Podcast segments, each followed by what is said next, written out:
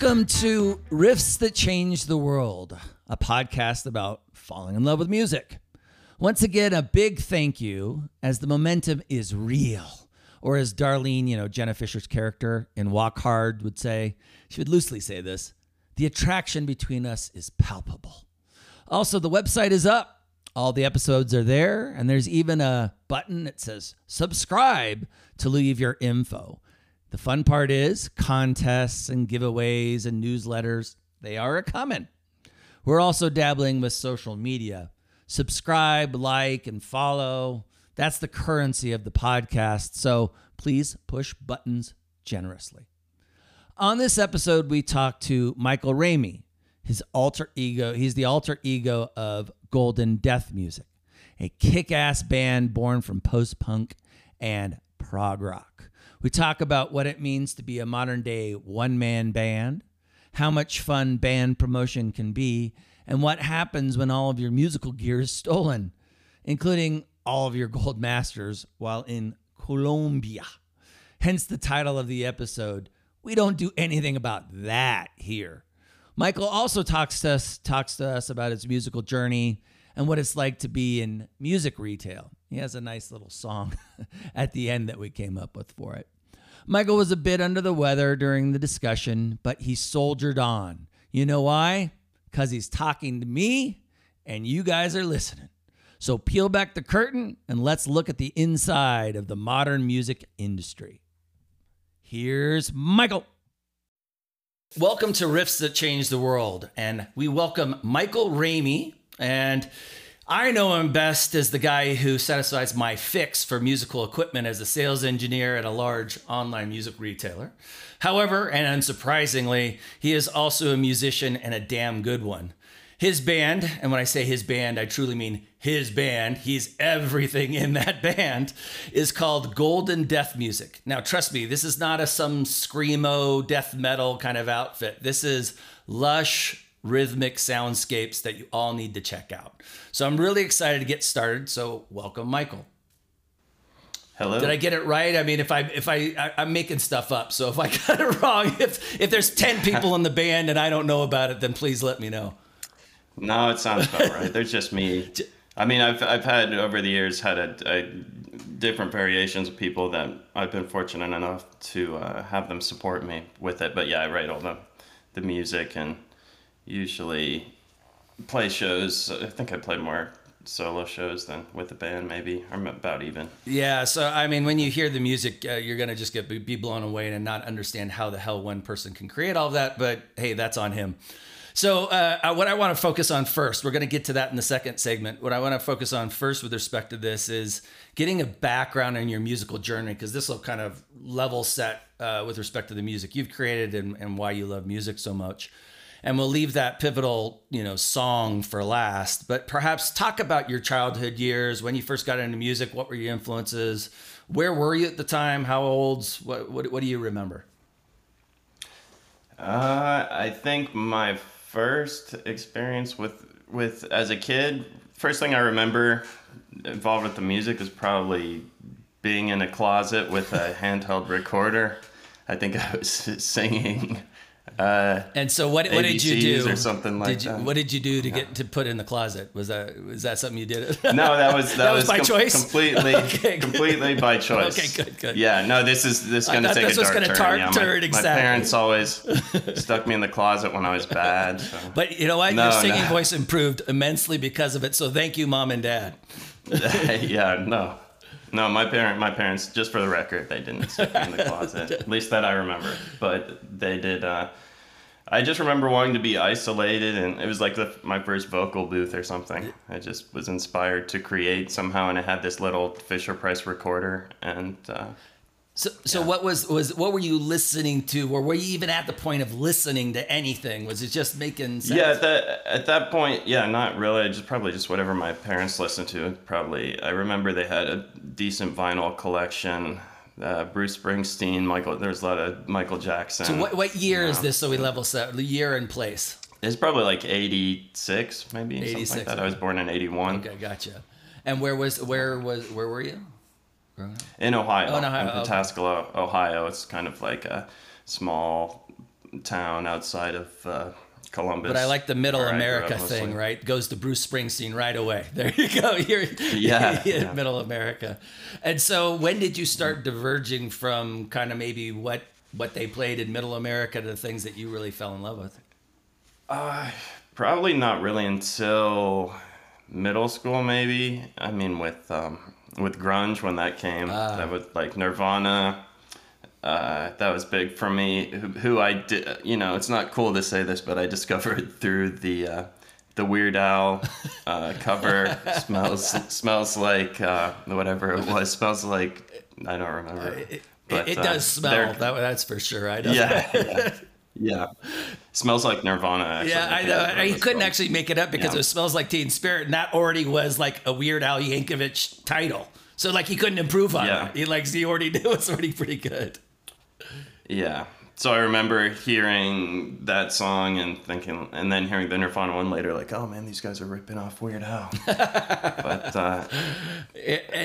so you got heavy into the grunge scene when you were a kid. Did you go all in? Or? Yeah, a lot of the typical stuff there, like Nirvana, Alice in Chains. I think my first show was Bush, that band, and the Gavin Rossdale, is that who it was? Yeah, Gavin Rossdale. I remember it was their tour with No Doubt. No Doubt actually got booed off the stage, pretty much. They were not known, and I'm sure later, in like the next year, those same people that were booing were at their shows. So. I have one little story on this because I have to get it. We could cut it out if it's not worth keeping. No. But No Doubt almost played my prom. So I grew up in Southern California, and they were an underground punk band, and they were doing the prom circuit, and they were a little too edgy for us. We wanted more top 40, and that's where we screwed up. But I love the Gwen Stefani, Gavin Rossdale thing, right? Weren't they together? That's the other piece, right? Yeah. Mm-hmm. All right. Yeah, I saw that. I think I saw that. I played a part in it. Oh, did you? Somehow, bringing that being at their show. I wasn't booing, so maybe they saw me. They said, that kid's got taste. That kid's got taste. Yeah, there's a future in this relationship here.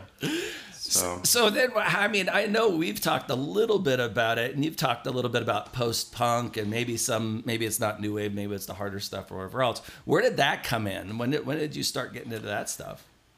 Well, in high school, I mean, where I really started diverging from... I guess what everybody else was listening to. I got big into prog rock, right. This was pre-internet days too. I mean, not completely pre-internet, but at least it wasn't nearly. You couldn't just put a song on YouTube and find it. So I spent a lot of time in record stores, just basically buying random progressive rock albums like King Crimson, Yes, Hatfield and the North, just a bunch of different. Music, and I was super into that. I was playing guitar at the time, so learning a bunch of those songs on guitar, which are kind of complex a lot of the time. And eventually joined a band, after I graduated high school. And those guys were like, oh, you like prog rock? Have you heard of post-punk? And they showed me Joy Division and, all the factory record stuff, Gang of Four. So many good bands, but then once I found that, I was like, oh, okay. Well, let's talk about that, because I think prog rock is kind of the anti-post-punk, or post-punk's the anti-prog rock, if you want to think about it that way. So was it that contrast between the two that really pulled you back and forth to it, or what do you think? Yeah, I guess it was just the prog rock... I don't know what drew me to it initially. Maybe just because it was so different and intricate, and then once I found post-punk, it was like, oh, you don't need to be that technical to make good music. You can just it's all about the emotional conveyance. Just regardless of your ability to play the instrument. Not that they were bad at their instruments, but just relatively not as technical as the prog rock guys. But I want to talk about this for forever, because this piece is so important to me, because all those guys could play, and they could play as awesome as they wanted to, but they chose not to in a lot of different places, or vice versa. doesn't mean there's less taste in prog rock or more or less or whatever else. They just chose to exhibit it or play it in a different way. But I think that's what people kind of don't understand, and why it's so difficult to replicate some of the amazing post-punk music that was out there. It's like, oh, they can't sing, they play like shit, blah, blah, blah. That's just bullshit. It's just not true. They just chose to take it in a certain way. I mean, strip it all back and let it go. But I love both of those. Yeah, things. And that that's why it was pretty hugely influential to me, because I was playing all these more complicated parts, you know, like "Mood for a Day," Yes, Steve Howe on acoustic guitar. I could play that, and then I realized, oh, you don't have to play 1,000 notes to write a good song, and in fact, that often gets in the way. So. Sometimes. Well, and it's hard to... It's made me more minimalist. Well, right, and choosing which of the damn notes. That's the hardest piece, like, because you have all these choices that are available, and music is such that it's got to be the right thing at the right time, and, like, which one that is, I guess you could sit there, process of elimination, and figure it out, but that's not how it works, as you know. So maybe because we're coming to the end of the segment, and I just want to make sure we get this in, maybe we go back to Bruce Springsteen, or we go back to anything else from that youth piece that said, you know what, I got to get in that closet and sing. So maybe give us a song or two that really kind of, you realize that this is damn cool. I wanted to be a part of music.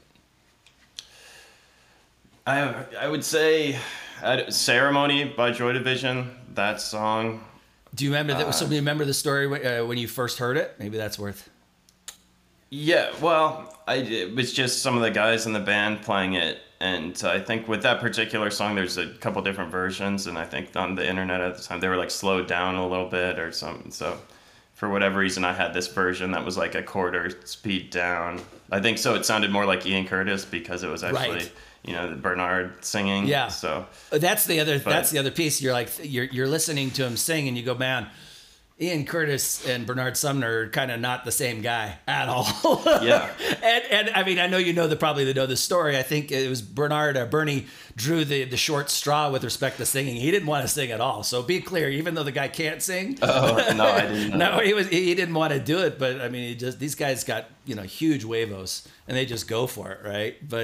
But yeah, just to hear like Ceremonies, which one of my favorite songs in the whole world with respect to New Order, Joy Division stuff is... It just completely consumes you, and kind of sitting back and let it kind of in waves wash over you, you know? Yeah. Then there's just so much like just immediate, like emotional resonance for me too with that kind of music. Yeah. It's just like everything I love about music pretty much in one song. And since then I've just been trying to combine, I don't know, Joy Division, Pink Floyd were also huge for me. So, and King Crimson, bands like that. Okay. Just trying to, even though, like you mentioned, they're kind of disparate things, I'm trying to get the best parts of all those genres and put them in one song. Yeah. So let's listen to Ceremony, and let's get our lighters out and flick them out, because it's an unbelievable song. But this is a perfect segue, because I then want to talk about you getting into actually the making of music in your band, and how you attack trying to develop music that reflects what you just said. That'll be great. All right. Apologies, but this is the non-Spotify version of Riffs That Changed the World. No music here. That said, you can go to our website, riffsthatchangetheworld.com, or you can go to listen to the Spotify version of this, or you stay on and you can listen to me sing it. Yeah, nah, not happening. Here you go. Okay, I'm just going to skip over Ceremony, because if I get sucked into that again, we're going to have a whole segment gone. So let's talk about the other piece, which is being a musician. And I was just telling Michael that it's really good. So I want to make sure you guys hear it, and I want to make sure it's in this podcast directly. So after this section, he'll choose his... I want him to choose the song that he is most proud of, and we'll talk about what that means to be proud. But let's talk about your band and being a solo musician, meaning owning everything from soup to nuts. And folks just don't get, unless you're doing it, what it really means to do something soup to nuts. So maybe first you just tell folks, what does that mean? What are you doing? How do you get something completed? Yeah, basically, so just doing everything from, you know, writing the songs, playing every instrument, writing the lyrics, recording everything on my computer here, and doing all the mixing, all the mastering. So you did the mixing and mastering as well? You didn't send it out to a studio? Mm-hmm. A couple times I've had more professional mastering jobs done, but I don't know. I've been happier when I do it. So arranging, obviously. So basically, you got to come up with an idea. You got to come up with the melodies. Got to come up with lyrics that match those melodies. Then you got to be able to actually perform every darn last thing that's on there, whatever that may be. Yeah. And then once you have that, folks maybe do or don't know, sort of interesting, but then you got to put it all together. And that mixing stage and arranging stage is a massive endeavor, especially with the effects, et cetera, right? I mean... Yeah, that's what takes me the longest for sure. Yeah, I mean, hundreds of hours, I would imagine. Yeah, I don't know exactly. Way too long. This is what I want people to know. Sure. What I want people to know is when anybody tells you how long it took to mix something, multiply it by 1,000. It is. I mean, you have to be a special kind of person, and I'm a complete dork like this as well. You loop something over and over and over. So you know that song so intricately that you hear the breath, you hear all the elements, which is amazing. And then I don't really know much about the mastering side, but it always seems like a voodoo a little bit. But yeah. As far as mastering, I just try to keep it as minimal as possible. Basically, if you're able to do the mixing stage right, then the mastering is just a little bit making sure that all the songs on an album roughly sound about the same volume wise, and you know, applying some additional like magic on top or something like that, right. Running it through something. But. Right, and then so you do that, and then you have something that's sitting in your computer looking at you, and then you have to get it out to the world, right? And that's, you know, that's a completely different exercise whatsoever with respect to you know, distribution, etc. So how hard was that? I mean, now with all these platforms and Spotify, is that easy, hard? Well, yeah. I guess when the music first put it up kind of on a whim because I was playing with that post-punk band. They were called The Blue Revision, kind of like a post-punk prog rock type mashup deal. You gotta send me some of that music or point me where that is because I want to hear some of that. Oh yeah, I don't know if there's any online anymore. I'm sure there's something. Right, well, point it to me. Know. I want to see it. Okay. But yeah, I was doing that and also just doing some sketches and stuff at home on my computer. That became the first Golden Death Music album, and on a whim just put it up on MySpace, and for whatever reason it gained a little traction. Got a decent like indie record deal doing that. So did they find you, or did you go search them out? They find me. I mean, back in the MySpace days, it was a little easier. It seemed like to get people, you could just say hi and they'd listen to your music, you know, send them a request or something like that, which it doesn't seem quite, there's a lot more out there now. So it's not quite as easy to get somebody's attention maybe, but it's still very possible, I think. But yeah, that happened. And eventually that led me to living up in Canada because I met my ex-wife. She did the art for that album. Oh, cool. And we ended up making out an album together that also had some good luck with. That's how I ended up touring all over the place. So maybe now, since we're in this flow, so music's created, music's out, label says, okay, great. I assume they pay you for something. But then there's the promo side of things too. Do they say, all right, go get your ass out there and go play? Or do you say, hey, in order to make this thing work, I better get out there and play? Yeah. I mean, the concert side of things. Yeah. I was always playing shows, but nothing too crazy with my own stuff. As far as, I was always doing online promotion too for myself, kind of just across various media sites, which, it seemed like it was paying off, and but how big a pain in the ass is that, the promotion side? Seems like annoying. Or is it just me? I don't know.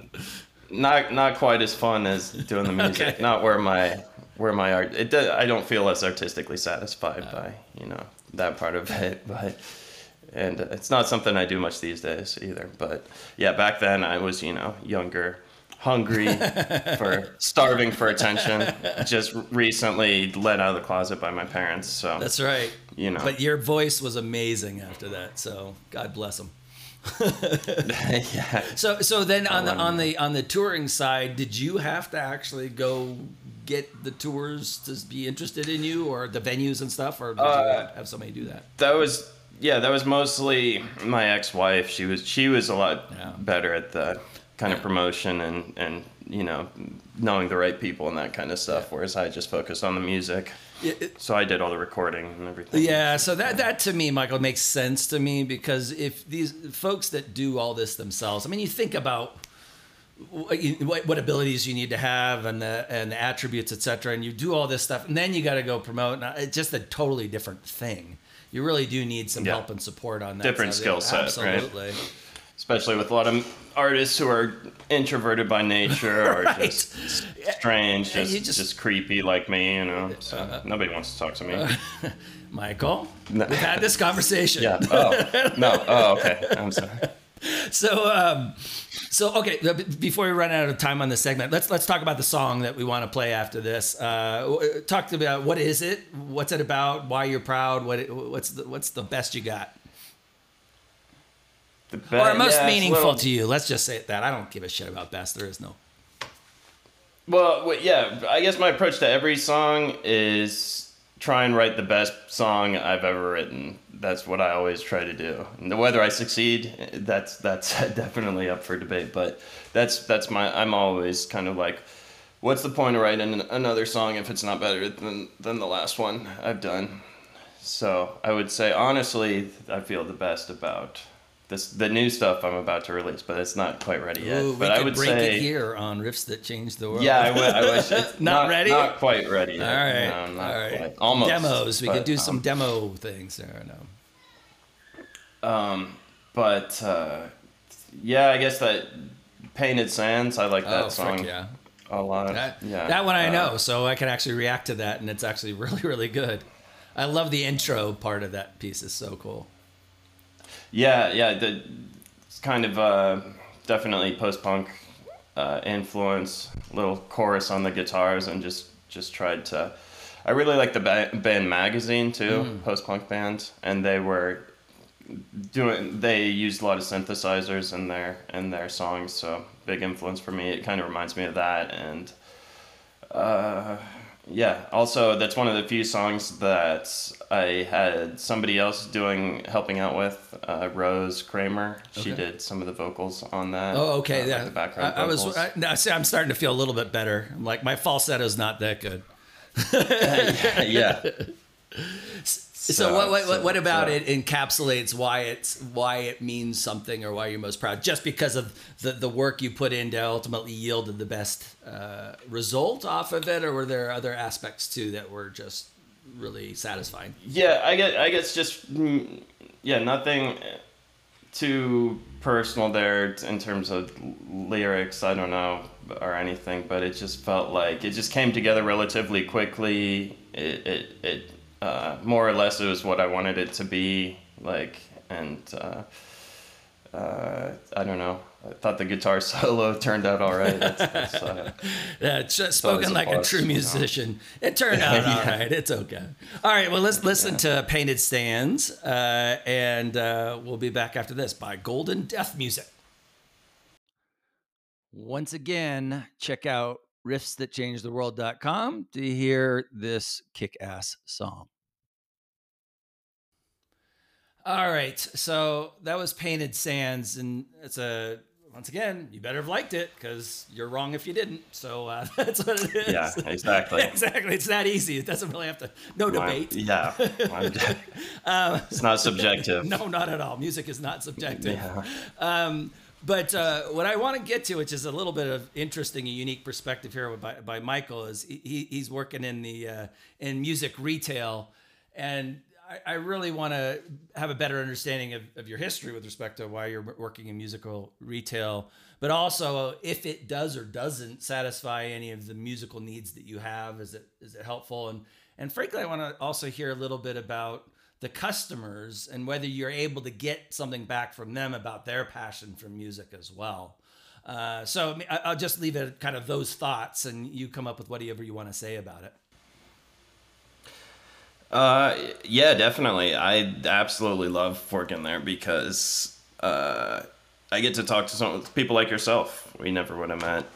That's a true statement. Otherwise, and so many people every day. I just talk to musicians of all walks of life. Some of them very accomplished, some of them very famous, and some of them just starting out.